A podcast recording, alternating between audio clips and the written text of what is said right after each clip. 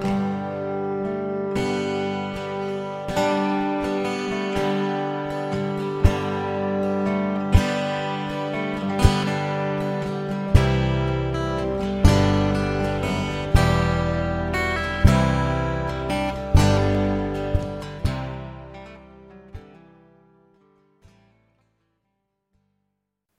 Welkom alweer bij aflevering 7 van de Genetische Genealogie eh, podcast. Mijn naam is Erik Mols. Ik ben academisch geschoold aan de Wageningen Universiteit in de bioinformatica. En ik praat graag met jullie over eh, genetische genealogie. Het onderwerp van vandaag is etniciteit, uh, admixture en archeogenetica. Goed. Ja, etniciteit, dat is dus de, de samenstelling van jouw DNA, van welke gebieden, van welke landen ben jij afkomstig. Het mixture is globaal gesproken hetzelfde en archeogenetics is de vergelijking van jouw DNA met DNA van uh, archeologische vondsten. Daar komt het eigenlijk op neer. Daar ga ik vandaag bij stilstaan. Wat is de waarde ervan? Wat is de betekenis ervan? En hoe wordt daarmee gewerkt? Goed. De eerste, eerste punt wat ik wil plaatsen, uh, dat heeft ook te maken met, met uh, het, het volgende onderwerp, wanneer ik weer inga op, op matches, is het fenomeen dat heel veel mensen uh, deelnemen aan dit soort DNA-onderzoek, niet vanwege dat ze op zoek zijn naar een verloren opa, of uh, dat ze uh, genetische genealogie willen bedrijven om uh, dieper te graven in hun stamboom. Maar dat ze zijn afgekomen op de prachtige advertenties waarmee ze doodgeknuppeld worden, vooral rond kerst, vaderdag, moederdag en, en, en andere festijnen met de etniciteit. Ik ben zoveel procent viking. Wauw, dat is cool. Of niet dan? Daar zit een, um, een vervelend aspect aan. Uh, namelijk uh, voor de mensen die op zoek zijn wel naar die verloren opa. Of die wel echt genetische genealogie willen bedrijven om diep te graven in de stamboom. Ja, dan ga je een mailtje sturen naar... Hey, eh, ik heb een match van jou met 300 uh, centimorgen. Leuk, zouden we die kunnen vinden? En dan krijg je geen antwoord. Want die mensen, die komen maar twee keer op de website van het testbedrijf. Misschien drie keer. Een keer om, uh, het sample te uh, om, om een sample kit te bestellen. Maar ja, goed, dat hoeft ook niet, want misschien hebben ze een wel cadeau gehad. Ze komen er een keer om uh, het nummer van de sample kit te registreren. En ze komen er om te kijken naar hun resultaten, zodat ze eindelijk kunnen zien hoeveel procent viking dat ze zijn. Of iets anders. En daarna komen ze niet meer terug. Dit was een leuke gadget. Ze hebben dat gedaan. Het was een soort attractie. Het was leuk, het was fun. Misschien viel het een beetje tegen. Maar ze komen nooit meer terug. Dus dat deels is een oorzaak van de vele communicatieproblemen die er zijn wanneer je matches probeert te benaderen. Ik heb natuurlijk geen cijfers. Ik weet niet hoeveel mensen, hoeveel procent mensen komt voor die etniciteitsscores. En hoeveel procent van de mensen komt voor, voor daadwerkelijke uh, genetische genealogie. Dat weet ik niet. Maar mijn gevoel zijn het er best wel veel. Goed, nou, laten we eerst even gaan stilstaan op de techniek. Want hoe werkt dat dan? Die uh, etniciteit slash admixture. Ja, um, dat, is, dat is complex.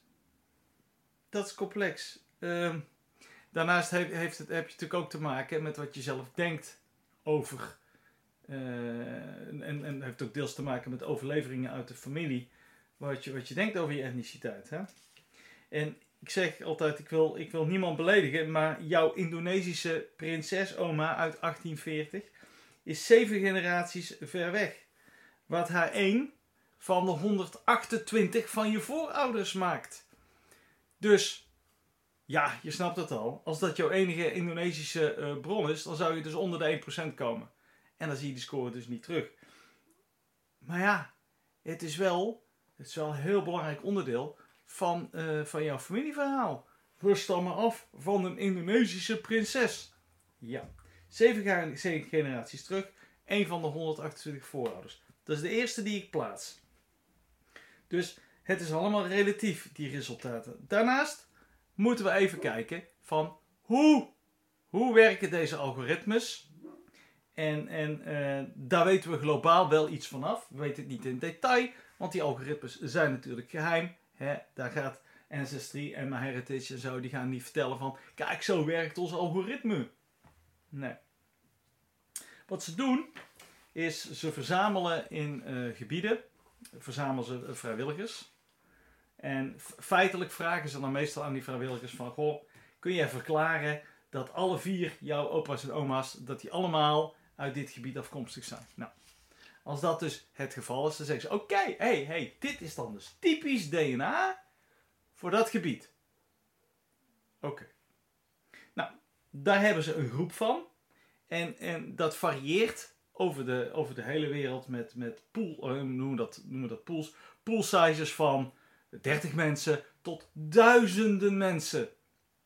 Dus jij wordt, jouw DNA wordt dus vergeleken met mensen die nu in leven zijn, die in een bepaald gebied wonen voor tenminste drie generaties. Nou, en uh, dan zie je ook nog eens dat die, uh, uh, die pools, hè, dat die per bedrijf verschillen, verschillen per gebied, verschillen per grootte. Dus dat verklaart dan ook heel erg de verschillende resultaten. Doorgaans zie je dat bedrijven als MyHeritage wat beter presteren in Europa en Ancestry wat beter buiten Europa presteert. Maar dat heeft gewoon te maken met waar de doelgroep zit. Ja, um, dus nog een, nog een keer stilstaan bij de werkwijze. Hè? Stel dus voor dat er allerlei mensen zijn waarvan de afkomst min of meer bekend is. Dat, dat zijn die geselecteerde groepen. Omdat ze verteld hebben dat hun etniciteit Schots was, West-Vlaams, Duits of Russisch. Je kunt deze mensen dan markeren als een typisch voorbeeld van die etniciteit. Dat is dan ook wat er gebeurt. En op zich is dit best wel dubieus. Wanneer je die Indonesische prinsessenoma in gedachten neemt, hoe ver gaat jouw familiegeschiedenis terug? Wat heb je verteld aan het genetisch genealogische bedrijf wanneer deze technologie wordt gebruikt?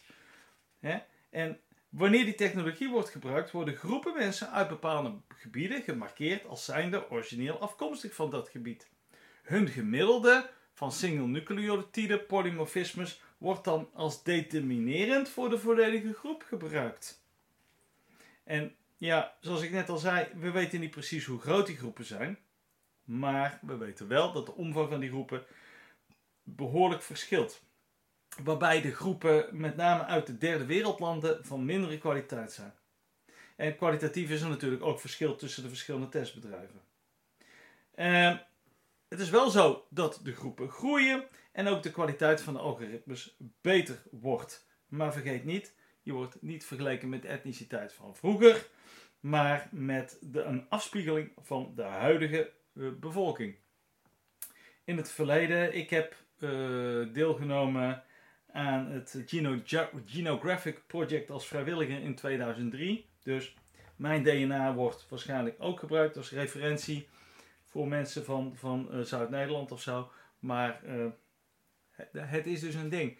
En overigens, als je de kleine letters leest bij de testbedrijven, dan garanderen ze een uh, nauwkeurigheid op de etniciteitsscores van zo'n 50%. Dat is dus niet veel. En op het moment dat je gaat schuiven, dat je het schuivertje gaat zetten naar een hoger percentage nauwkeurigheid, ja, dan gaat die etniciteit teruggeven op basis van wat denk je? Continenten. Dan zeg je, ja, u bent Europees. Ja, dat wist ik. Dat wist ik. Dat ben ik. Maar uh, ik, ik moet zelf zeggen dat de huidige resultaten van MyHeritage, die vind ik dan wel echt goed hoor, als ik daar naar kijk. Want dan zie ik dat hij tegen mij gewoon vertelt van, uh, nou ja, uw DNA, dat komt hoofdzakelijk uit uh, Tilburg en, en Antwerpen. Ik ja, potverdorie zeg. Dat klopt. Dat is wel heel mooi. Heel goed. Goed gedaan. Dat is etniciteit. Verwant aan de etniciteit is archeogenetics. En dat is dus in hoeverre jij uh, matcht met archeologische vondsten. Nou, kun je onder andere doen met GetMatch. daar wordt het eh, eh, gedaan. En je kunt dat doen bijvoorbeeld bij een commercieel bedrijf als My True Ancestry. wat in het begin gratis is, maar die hebben een agressieve verkoopmethodiek. Waarbij je matches niet krijgt zien en maar moet betalen en maar moet betalen. En dat kan echt in de honderden euro's oplopen. Maar goed. Eh, is er een probleem met archeogenetics? Nou, nee. Nee. Eh, als je een match hebt, is er geen probleem. Dat is alleen maar leuk. Jij matcht met een archeologische vondst van zoveel duizenden jaren geleden. Gaaf, toch? Het feit is, het echte fenomeen wat er, wat wat er mis mee is, is twee zaken. Ehm, er zijn beperkte eh, vondsten gedaan. Dus het kan best zijn dat jij niet matcht met de Egyptische farao's. Maar dat betekent niet dat je niet matcht met de Egyptische farao's. Nee, dat betekent alleen maar dat je geen match hebt met de Egyptische farao's die bemonsterd zijn. Dus het hebben van een match in archeogenetics is betekenisvol, maar het niet hebben van een match zegt dus totaal niets. Want het kan gewoon zijn dat je wel matcht, maar dat die data ontbreekt. Dat is dus eigenlijk het hele simpele verhaal. Eh, daarnaast, ehm, ja, voor archeogenetics zijn we natuurlijk erg afhankelijk van wat er gevonden wordt, wat er opgegraven wordt. En ehm, of ze het kunnen samplen. Dat speelt, speelt ook een rol. En wat naarmate het ouder is, wordt het natuurlijk steeds, eh, steeds moeilijker. Maar ja, goed. Ehm, het, is, het, is, het is leuk. Leuk om naar te kijken. Je moet er niet al te veel waarde aan hechten aan archeogenetics. Maar eh, op zich, het, het kan geen kwaad, hè? Je gaat er niet je verloren opa mee vinden. Dat niet. Daar kun je niet voor gebruiken. Nou, dit was weer een verhaal eh, uit de podcast Genetische Genealogie. Eh, ik dank je wel voor jullie aandacht. Ik zou zeggen, kom de volgende keer eh, terug en luister naar een volgende aflevering. Ehm, ga ook naar mijn website www.filin.nl. Dat is F-I-L-I-N.nl. En tot horens. De muziek is gemaakt door Airtone en is vrijgegeven via een Creative Commons licentie.